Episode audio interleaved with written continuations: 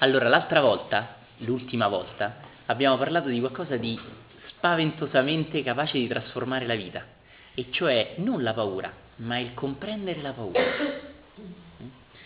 Tutte le azioni, e non voglio offendere nessuno, questa è iniziare da me, tutte le azioni che noi compiamo scaturiscono dalla paura.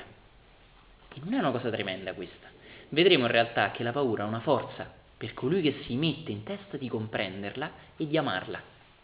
Vedremo, se avete sentito parlare di pietra filosofale, che se non c'è piombo non ci può neanche essere oro. Io non posso avere oro per l'alchimia se non ho piombo e la paura è proprio il piombo. Quindi non è qualcosa che io vorrei non avere. Potessi non aver la paura sarei benedetto da Dio. Sono benedetto da Dio perché ho paura. E la capacità di trasformare la paura dipende da me e non da qualcun altro esterno di me, che non rispetterebbe la mia libertà interiore trasformandola Dio stesso dandomi direttamente l'oro. Non sto parlando di qualcosa che invento io, ora sto parlando con linguaggio alchemico, ma è lo stesso, i grandi iniziati di tutta la storia hanno sempre puntato alle stesse verità, l'essere, quello che noi siamo al di là di ogni apparenza. Quindi oggi non sto parlando con un linguaggio che di solito mi è più consono, taoista, buddista, cristiano delle origini, ma sto parlando più col linguaggio dell'alchimia occidentale, ma è uguale, cambiano le parole soltanto esterne, non ti aggrappare alle parole, le parole altrimenti ti ancorano, non vai oltre. Quindi, tornando al nostro linguaggio alchemico, la paura è il piombo e il piombo è una benedizione, perché il piombo è l'oro per colui che sa trasformarla. E che cos'è la pietra filosofale? È la consapevolezza, l'essere svegli, l'essere desti. Mm? L'essersi accesi, chiamalo come vuoi. E quando accade quella consapevolezza, ecco che la paura è una benedizione, perché diviene gioia, diviene libertà. Lì dove tolgo una paura non c'è qualcosa che prima c'era, ora non c'è più, c'è del fango che diventa un fiore. In Oriente si usa molto il simbolo del fiore del loto, no? E l'avete presente? Perché il loto cresce nel fango. Cresce nel fango, per non dire nella cacca, lo dico in modo molto carino, ma tutte le piante crescono nella cacca in realtà, non nel concime è una cosa molto naturale. Però il loto in Oriente è considerato il fiore più squisito, è un po' come per noi potrebbe essere un'orchidea, no? e cresce nel fango, nella guazza, nella sporcizia più assurda. E questo è il simbolo orientale di ciò che l'Occidente chiama pietra filosofale. Trasformare il fango in loto, trasformare il piombo in oro, trasformare la paura in libertà. Io so che da una parte ti strapazzo, metto una mano dentro, smucino un pochino, faccio un casino, do più o meno fastidio a seconda di quanto recepisci quello che dico, ma so anche che le cose che dico, di cui parlo, quasi nessuno è pronto per recepirle pienamente. E non voglio essere mettermi in cattedra, cerca di capire cosa voglio dire, ma va bene così.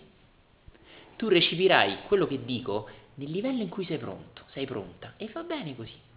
Il guaio è quando uno vuole crescere improvvisamente. L'hai notato che un fiore non vuole crescere. Un fiore non cerca di apparire più grande, un fiore cresce naturalmente, spontaneamente, addirittura dimenticandosi di crescere, di dover crescere, semplicemente aprendosi alla luce. E questa è la nostra meditazione. Non voglio neanche avere l'incubo di crescere e di evolvere spiritualmente. Voglio semplicemente vivere aprirmi alla luce, gioire, aprirmi alla luce forse è un termine un po', non lo so, che non ti piace, gioire della vita. Mm? Vivermi la vita che mi è stata donata perché non hai pagato per nascere. Vivermi questo dono fino in fondo, totalmente, completamente. L'altra volta ho parlato di una cosa altrettanto essenziale che sono quelle che chiamiamo nella MPA convinzioni di base. Ho accennato al fatto che le convinzioni di base sono molto radicate alla paura. La paura, ricordati, non deve essere per forza vado a prendere il vino in cantina, me se magna l'orco. Mm? Non è questa la paura. La paura può manifestarsi in tantissimi modi nella nostra vita, anche in eh, tiepidezza. Non ho una paura, non mi accorgo neanche di averla. Semplicemente ho poco piacere di vivere, perdo la gioia di vivere, mi spengo piano piano, mi deprimo, perdo le mie energie, perdo la mia gioia. Vivo come un robot, ma non ho nessuna paura. E invece ce l'hai. Però la paura, anziché sfociare in ansia o in terrore o in attacchi di panico, sfocia in un'altra direzione, ma è sempre la paura. Ti toglie sapore della vita, ti toglie quello che Gesù chiamava sale della vita. Inizi a sopravvivere, smetti di vivere, ma è ancora un risultato della paura. Perché l'ho collegato, e faccio tutto un discorso per chi ha orecchie per intenderlo, perché l'ho collegato all'età della fanciullezza? Per, di quando eravamo bambini e del famoso fuscello di quando tagliavamo l'albero, ti ricordi? Ne ho parlato l'altra volta. Perché da bambini ci viene fatta una testa così, attenzione, sul diventare qualcosa o qualcuno. Vuoi fare il poeta? Va bene, devi diventare un bravo poeta. Vuoi fare eh, l'insegnante di arti marziali? Devi diventare bravo. Vuoi fare l'ingegnere? Devi diventare bravo. E se vuoi fare il fornaio, però devi diventare il più bravo del mondo, devi fare le rosette più buone del mondo. Cioè da bambini ci viene instillata, attenzione bene, l'ambizione. E l'ambizione è un'altra faccia della paura. Un altro modo per vedere le nostre paure è in che cosa, a che cosa ambisco. Perché non mi va bene la vita così come è adesso? Ambire a qualcosa è un altro modo per non essere nel presente, ma essere nel futuro. Vorrei che. E vi ricordate come abbiamo parlato della paura la scorsa volta, in modo estremamente semplice, e lo dico senza falsa umiltà, e in modo straordinariamente profondo. La paura è quello che potrebbe essere. Potrebbe crollare il tetto, potrebbe mettermi sotto una macchina, la mia donna potrebbe lasciarmi, potrei ammalarmi. Sono malato, domani potrei morire. E qui non c'è nessuno che non morirà e questa è la cosa fantastica, che quando comprendi che sei nato per morire, è bellissimo, il corpo fisico almeno è nato per morire, puoi metterti l'anima in pace, dici ok, almeno non devo dimostrare che non morirò. ok, non sto scherzando, sto giocando, ma non sto scherzando. È fondamentale questo. Il bambino viene tartassato col dover diventare qualcuno, è spaventoso. Deve diventare bravo, deve diventare brava. Inizia a sognare di essere più bravo dei suoi compagni a scuola e spesso una scuola preistorica insegna al bambino a dover essere il primo della classe. E che cos'è questa? Competizione. Magari non sarà mai uno sportivo, ma sarà un grande competitore. Perché dovrà dimostrare che se non è bravo a correre o a saltare o a nuotare, sarà bravo in matematica, in letteratura. Deve dimostrare qualcosa. E quel dover dimostrare qualcosa, ora chiudo l'anello, è dipendere dagli altri. Perché come posso dimostrare qualcosa se non ho nessuno a cui dimostrarla? Mi capisci? Il nostro cammino di libertà interiore passa per perle meravigliose e per cose estremamente semplici, quasi banali. E vedrai che semplicità e profondità si danno la mano in tutt'uno mistico, come direbbe Lao Tse, yin yang diventa tutt'uno. La profondità e la semplicità. La semplicità è solo per gli esseri che vanno in profondità, diceva Lao Tse, e chi va in profondità è solo chi è semplice bellissimo, bisognerebbe raccontarle ai bambini queste cose. Incidersene nel cuore, tenerle sempre a mente. Facciamo un passo avanti. Oggi, prima della meditazione guidata, che faremo tra poco, vorrei parlare di una cosa essenziale che ci ricollega al discorso dell'altra volta, la crisi. Gli antichi greci, ricordate che la saggezza che la meditazione tocca è di tutto il mondo, non è solo dell'Oriente. Gli antichi greci dicevano questa cosa meravigliosa, Pantarei. Gli dicevano anche gli antichi latini che cosa? Tutto scorre, tutto cambia, niente è fermo. Buddha diceva una cosa meravigliosa che mi ha un po' raggellato l'anima a vedere a British Museum come il filosofo Buddha c'è scritto, una cosa mostruosa. Eh? E c'è scritto, la frase di Buddha è bellissima, poi viene un po' strumentalizzata così, ma Buddha dice, ascolta attentamente, tutto muta, questa è l'unica cosa che non muta tutto cambia, eccetto il fatto che tutto cambi. E come insegnanti lo spiccicato, che diceva tutto scorre ma tutto scorre sta fermo. Cioè, questo, è proprio questo, spessissimo gli orientali indicano l'acqua, quando tu vedi un fiume calmo, l'acqua sta scorrendo ma ti dà anche un senso di calma, di immobilità. Chi di voi ha avuto la gioia di fermarsi a guardare un fiume si è accorto che il fiume scorre eppure ti dà un senso di fermezza, di calma, non è come lo scorrere del traffico. Capisci? Il traffico scorre eppure ti trasmette stress, ti trasmette fretta. Magari sono tutte ferme le macchine e più sono ferme più ti trasmette fretta, no? Il fiume scorre nel suo ritmo naturale. Il fiume non va né veloce né lento, va semplicemente alla sua velocità. Il fiume ti trasmette calma, immobilità, meditazione. Gli antichi taoisti meditavano sempre in riva alle acque, fiumi, laghi, mari, eccetera. E avevano ragione. Che cos'è la crisi? Attento bene, è resistere al cambiamento. tanto più noi resistiamo al cambiamento e tanto più la nostra anima è predisposta a vivere una vita in crisi. Tanto più noi accettiamo il cambiamento e tanto meno dobbiamo soffrire per crescere. Ora, qualcosa nella vita può mettere in crisi me e quella stessa cosa può non mettere in crisi te.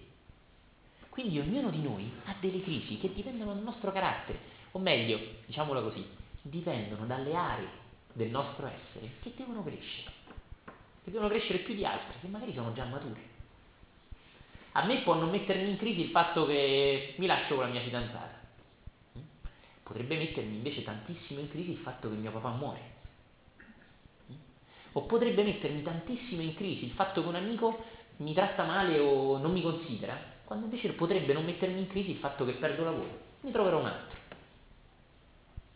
Che cosa sto dicendo? Che ognuno di noi, attraverso le proprie crisi, può scoprire i suoi punti, diciamo così, immaturi. Non voglio dire che non dobbiamo avere crisi, voglio dire che la crisi è il nostro piombo e che il guerriero usa la crisi per trasformarla in oro, in gioia di vivere. Qual è la cosa che ti mette più in crisi? Tu hai la tua, individuala. Quando accetti questa attitudine di guardare nella tua vita, stai accettando l'attitudine di iniziare a vivere davvero. Vedete, io per esempio potrei avere delle crisi nella vita, magari nell'arco di un anno posso avere diverse crisi, ma semplicemente va bene una crisi, poi se ne va, se ne va, ma non la guardo, non la osservo, non ne divento consapevole, non la metto del fuoco della mia attenzione, quindi non diventerà mai oro, rimarrà semplicemente piombo che mi tengo in tasca camminando e strusciandomi e arrancando lungo il cammino della vita, lì dove potrei volare. Lascia che lo ripeta. Che cos'è la crisi?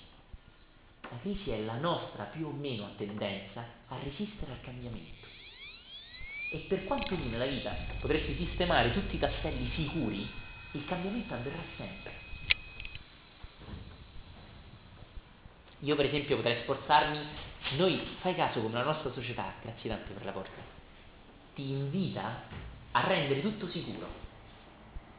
Tu noterai che le persone che vogliono più sicurezza nella vita sono le persone che hanno più paura. Le persone che hanno meno paura sono persone che non hanno bisogno di certezze. Ora non voglio essere offensivo, ma noi facciamo tantissimi contratti. Spessissimo, e non dico sempre, ma spessissimo lo stesso matrimonio è un contratto che dice se tu mi ami adesso, mi devi amare anche tra vent'anni. L'amore tra vent'anni non c'è, c'è solo nel presente. Magari ci sarà tutta la vita, e te lo auguro, ma tutta la vita sarà un'intera vita di qui ed ora, e non tra vent'anni.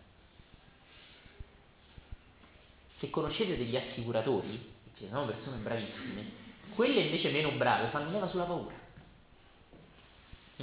Gli, gli assicuratori meno bravi cercano di far leva sulla tua paura. Oggi stai bene, ma domani chi lo sa? Eh, grattatina. Sei lì. Allora tu sei lì, accidente, faccio l'assicurazione, che li so? faccio l'assicurazione, sì, vabbè, avrei un ospedale pagato. Ma capisci? Tutto fa leva sulla paura. Vedete la pubblicità, anti-age, la crema anti-età. Perché anti-età? Perché devo avere paura di avere 50 anni? Perché? Stop all'età. Perché? perché sei meno bella. Non è vero, perché una persona di 70 anni che ha accettato la sua età è molto più bella di una di 30 che non l'ha accettato. E ci sono persone a 28 anni che già si sentono vecchie rispetto a quando ne avevano 22. E sono brutte, perché combattendo contro l'età daranno vita a una paura, la paura dell'età. Fate caso che per vendere la nostra società ci instilla dentro tantissime paure. Paure che non sarebbero neanche naturali nella nostra natura e basta semplicemente aprire le mani e lasciarle andare. Invecchierò, va bene, grazie a Dio. Il guaio sarebbe se fossi sempre così. Pantarei. Perché questa mia faccia dovrebbe rimanere uguale tra vent'anni? Pantarei. Tutto scorre. Sì, cambiano le stagioni, il mio figlio cresce, eh, però la mia faccia no. Perché? Capisci? Perché? Il mio corpo sta bene. Perché dovresti voler stare bene a 90 anni? Perché hai così paura di una malattia? Non è così tremenda la malattia, non è neanche la morte, dicono i mistici. È tremenda invece la paura per la malattia, la paura per la morte. Questo è tremendo e addirittura ci fa morire anche se siamo ancora vivi. Perché io sono vivo, ma ho paura di morire e non vivo più. Per non morire smetto di vivere, mi chiudo in casa, evito qualsiasi rischio. Oppure per evitare che un'altra donna mi lasci, un altro uomo mi faccia del male, smetto di amare qualsiasi persona, nessuno è alla mia altezza, nessuno mi conosce. È lo stesso meccanismo. È lo stesso meccanismo. Il meditante, soprattutto quello profondo, accetta che tutto cambi, accetta che qualsiasi cosa cambi. Addirittura il fatto che se la gente intorno a me mi ama e sono felice di questo, tra due anni potrebbe non amarmi più, o forse vorrei io non amare più. E meno mi attacco alla necessità di essere amato, e più riceverò amore. Di che cosa sto parlando? Di un'altra cosa di cui ho parlato la scorsa volta, la legge della calamità. Vi ricordi? Io attiro ciò che è in sintonia con me. Se io sono un, piagnone, un paurone, una persona che è piena di paure, attirerò persone che hanno un sacco di paure. E se deve accadere qualcosa, accade a chi ha paura. e di questo abbiamo già visto, ne abbiamo già parlato, perché le attiriamo. Quindi hai paura delle cose, ti attirerai intorno gente che ha paura di quelle cose e sta sicuro che tra uno di questi qualcosa capita. Ok? Se deve cadere la piramide in Egitto dopo 3000 anni, capiterà a te che vai a fare il turista dopo 20 anni che no, è meglio di no, non andare sotto la piramide, che barcolla, barcolla, barcolla. L'unico momento che vai, cade, stai sicuro. È come a Roma, avete sentito la leggenda della piramide, di quello che si era fatto la piramide a Roma? Perché gli hanno detto che sarebbe morto appena sarebbe uscito. È una leggenda romana, no? E appena uscito, boom, fulmine a ciel sereno l'ha segato. È vero, si racconta a Roma, è una tradizione romana. Questo è proprio il meccanismo del, della calamita interiore di cui parlavo. Talmente era intensa quella paura che sto braccio ha generato un fulmine a ciel sereno, appena è uscito, boom, si è fulminato da solo. Le nostre paure sembra una vita ingiusta, ma siamo noi che ci fulminiamo da soli, siamo noi che ci sediamo le gambe. Ritorna alle convinzioni di base. Vedete, io sto parlando delle stesse cose, ma le sto prendendo da punti di vista diversi. Questo in Oriente si chiama andare in profondità. E i maestri orientali hanno questo modo di ripetere le cose da tantissimi punti di vista, in modo da farle entrare più in profondità. Ritorniamo alle convinzioni di base. Sei profondamente convinto o convinta di essere degno di una vita felice. Lo sai che a volte è facile, non devi rispondere, a volte è facile dire sì, ma è un sì mentale. Profondamente senti veramente di, di poter vivere una vita piena che ti dà gioia, che non ti crea grandi problemi. E se ti crea problemi, va bene, non è un problema l'esistenza dei problemi. Capisci questo? Tempo fa ha mandato un messaggio un amico, mi diceva, ve l'ho forse già accennato, a me arrivano continuamente mail, messaggi e cose, è il mio karma, vabbè. Mi diceva, ah, prega per me affinché riesca a passare questo esame universitario. E io ho risposto ho detto, ma se non lo passi che cosa succederà? Che succederà mai se non passi un esame universitario? Lo rifarai. E beh. E gli ho, gli ho risposto, che succede se non lo passi? Lui, ah, sarebbe un problema perché se non passo questo esame poi quell'altro non posso più prepararlo e poi e poi e allora e poi e poi e poi e poi niente, niente di tremendo. E alla fine quando si è reso conto di questo meccanismo gli ho detto io prego per te affinché cada dalla tua mente la tendenza a vedere problemi ovunque. Prega per me affinché passi questo esame, ma io prego affinché cada dalla tua mente la tua attitudine a vedere problemi ovunque. Ma dov'è il problema? E se c'è un problema, perché è un problema il problema? Perché parlo così? Perché queste cose si mordono la coda e diventano una spirale crescente. Sono depresso e mi deprimo perché sono depresso. Sono depresso e mi deprimo perché non dovrei essere depresso. Ho paura e divento uno che ha paura di aver paura. Ok? Qualcosa che nutre se stessa e si auto, eh, come si dice? Alimenta. Esattamente, si autoalimenta. Ecco perché non dobbiamo fare niente, ma soltanto iniziare a vedere i meccanismi dentro di noi, aprire le mani e accettarli. E qua c'è la rivoluzione. Qua inizierà a scendere la gioia vera dentro di te, che è una gioia sottile, che non ti farà apparire sugli altri. È una gioia che inizi a sentire tu. È la gioia degli uccelli che cantano, non è appariscente. Non è una cosa stratosferica, è qualcosa che ti accade. E tu ormai sei su un cammino di crescita interiore. Ben vengano le paure, le crisi, ben venga tutto. Antarei, tutto scorre. Perché io dovrei aggrapparmi e lasciare che la vita scorra? Preferisco essere vivo e scorrere insieme a lei. Nella meditazione più ti aggrappi e più crei rumore. e oggi faremo la meditazione e vi guiderò tra poco in questo. Più vuoi controllare, più vuoi essere silenzioso e più sei rumoroso. Devi imparare l'arte di disimparare. Devi smettere di voler controllare qualsiasi cosa. Che cos'è il controllo se non una forma di paura? Quello che dicevo all'inizio non era un'offesa, e cioè che ogni nostra azione scaturisce dalla paura. Le persone che più vogliono controllare se stessi o gli altri sono persone che hanno una gran paura dell'imprevisto. Che cos'è il controllo? È voler mandare la cosa in un determinato modo. Perché non dovresti mandare una cosa come accade? Non sto dicendo che guido, lascio le mani dal volante, sì, adesso come viene, viene. Non sto dicendo una cretinata del genere. Sto parlando a livello emotivo. Perché ho bisogno di guidare un'amicizia?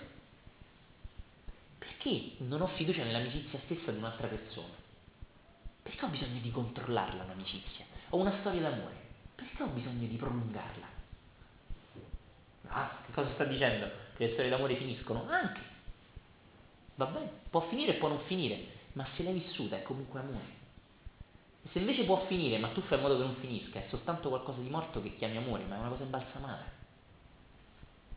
Anche nell'antichità, il voler portare una persona viva, anche da morta, imbalsamarla, era una forma di paura della morte e voler far vedere che questa persona aveva superato la morte, invece sta là con l'occhio di vetro, non è più viva. È molto più bella accettare che questa persona è morta e avere cuore per questa persona, più che averla imbalsamata sopra il letto. Adesso dico una cosa tremenda, immaginate sopra il comodino e non imbalsamato. Ok, volevo tanto bene a mio nonno, cavolo, ma questo è veramente in carta pecorito. È morto, ha l'occhio di vetro, ok, impolverato, non è mio nonno non è il nonno con cui andare a prendere un gelato e farsi una risata. Non è il nonno che suona al trombone. È soltanto qualcosa di imbalsamato. Però c'è ancora. Capisci la mente come agisce? Però c'è ancora. Questa è una forma di non accettare che tutto cambi. I mistici, quando insegnano l'arte di morire, è semplicemente accettare il cambiamento e smettere di voler controllare qualsiasi cosa. È terribile questo. Ti faccio una domanda senza volerti offendere. Quale nonno ha imbalsamato sul comodino? Che cosa vuoi controllare? Cerca di accorgertene. Io personalmente ho un sacco di persone imbalsamate sul comodino e accorgermi ha richiesto un enorme coraggio. Capisci questo? Ho un sacco di immagini anche di me stesso imbalsamate sul comodino ed è tremendo. Accorgitene, osserva. Che cosa non vuoi lasciare andare? Che cosa vuoi controllare? E perché hai questo bisogno? Quando inizi a vedere nella tua vita in questo modo, tutto inizia a cambiare, ma non sei tu a volerlo cambiare. E questo è il vero cambiamento. Capisci quello che voglio dire? Imbalsamare una cosa e averla lì non è renderla viva e non è neanche amore. Più entri in un'attitudine di questo tipo e più dai amore. Qualsiasi cosa tu faccia è pregna d'amore. Inizia da gesti piccoli sarai più amorevole, più presente, forse avrai qualche secondo in più in cui guardare negli occhi le persone intorno a te, ma questo è un divino virus, come lo chiama padre Ballester, che si attacca, si attacca, capisci? Diventi contagioso, sei vivo, le persone intorno a te iniziano a accorgersene e tu trasmetti questo senso di gioia di vivere, questo senso di voler vivere la vita fino in fondo, questo senso di voler capire c'è qualcosa che non va in me, non sono felice, c'è qualcosa che non va in me. E non non sono felice. Scema, è colpa tua, cornuto, è perché lui mi ha lasciato, è perché lei è morta, è perché ho perso il lavoro. Quando togli l'attenzione dall'esterno e la porti dentro di te, quando la ruoti di 180 gradi, inizia l'alchimia vera. E questa alchimia si attacca. E questo attaccarsi è religione, è spiritualità vera semplicissima e incredibilmente profonda. È proprio come una persona che suona. Lei suona non per essere vista che suona, lei suona per la gioia di suonare, ma proprio perché suona con questa gioia è un piacere ascoltarla, è un piacere ascoltarla.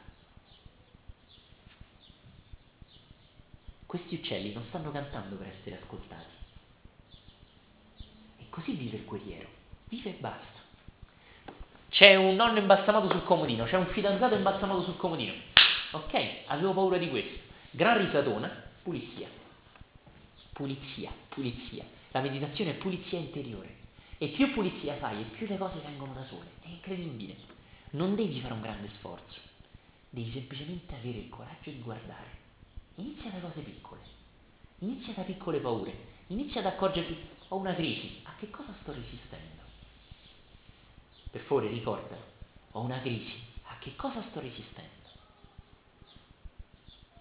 Quando c'è una crisi stai resistendo a qualcosa. C'è qualcosa che stai, non riesci ad accettare pienamente.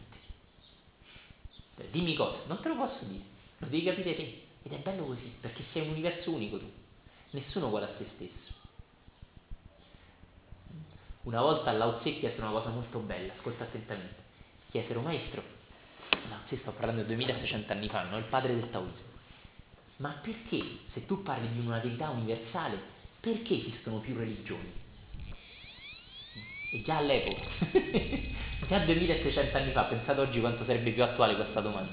Lao Tse disse una cosa bellissima, come al solito lui sconcertava tutto. Si gira e fa, ne esistono fin troppo poche. E questo, rimane colpito questo qua, fa. fa. ma come ne esistono fin troppo poche? Ma tu parli di una verità unica e esistono, non so all'epoca la domanda se erano, esistono 12 religioni. Oggi ne esistono 300 e passa, mi sembra. Lao Tse dice, una cosa bellissima, ne esistono troppo poche, perché dovrebbe esistere una religione ogni persona. Bellissimo. Non dice, eh sì, perché siamo scemi, ne dovrebbe esistere solo una, ma dovrebbe esistere una religione ogni persona, perché ogni persona è unica. Ed è bellissimo. È fantastico. Trova la tua, la tua crisi è unica. Lavora sulla tua paura, lavora sulla tua tensione. E anche se tu ne hai una e gli altri ne hanno mille, non fare il maestro. Perché ne hai una, lavora sulla tua. Capisci? Con grandissima umiltà. Forse sarai più avanti, ma chi davvero è più avanti nella vita? Solo la vita è più avanti. Non c'è maestro o allievo. Sii maestro di te stesso, basta. Non serve altro. E lascia che gli altri che hanno bisogno di allievi e ti devono dimostrare quanto siano maestri, lascia che vivano la sua paura di non essere maestri. Capisci? Se ho bisogno di dimostrarti che sono un maestro è perché ho paura di non essere. Sii maestro di te stesso, occorre solo questo. Oggi c'è questa grande moda dei grandissimi maestri, no? Va bene, sii maestro di te stesso, sii libero, lavora sulle tue cose. Se gli altri hanno molte più cose, amali, va bene. Se gli altri hanno meno cose e senti che sono più avanti, qual è il problema? Questi uccelli che cantano non stanno in competizione uno con l'altro. Non c'è Sanremo degli uccelli, dove c'è quello che canta meglio di quell'altro. Capisci? Hai mai visto che noi trasformiamo tutte le cose belle in competizioni? Federazione Italiana gioco calcio non è più un gioco. Quando è così importante vincere, non stai più giocando. Quando spendi un miliardo, 5 miliardi, 20 miliardi per vincere, dimenticati la parola gioco. Federazione Italiana Commercio Calcio. E non voglio parlare contro il calcio, qualsiasi cosa. La canzone, canto per la gioia di cantare, poi arrivi secondo a una gara, ah no, ero più bravo io, 2000 polemiche. Ma quale gioia di cantare? È la stessa cosa. L'uomo mette competizione in ogni cosa. La più bella donna, competizione. Boh, via, la gara della più bella. Capisci? Arti marziali, la gara dell'arte marziale. Addirittura le gare di quadri si facevano all'epoca di Picasso, no? non so se lo sapete.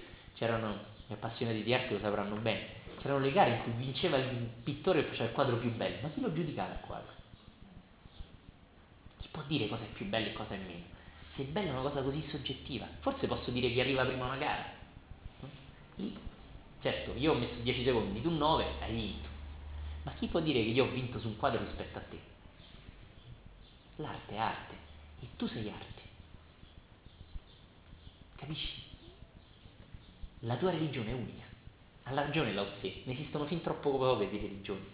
Tu sei un mondo a parte, viviti la tua religione, lavora sulle tue piccole crisi, lavoraci o sulle tue grandi crisi. Per favore, abbi il coraggio di chiederti che cosa sto resistendo? Io sono in crisi, questa donna mi ha lasciato, sto malissimo. A che cosa sto resistendo? Al fatto che volevo avere questa donna a fianco a me tutta la vita. A che cosa sto resistendo? Al fatto che non voglio essere tutta la vita solo?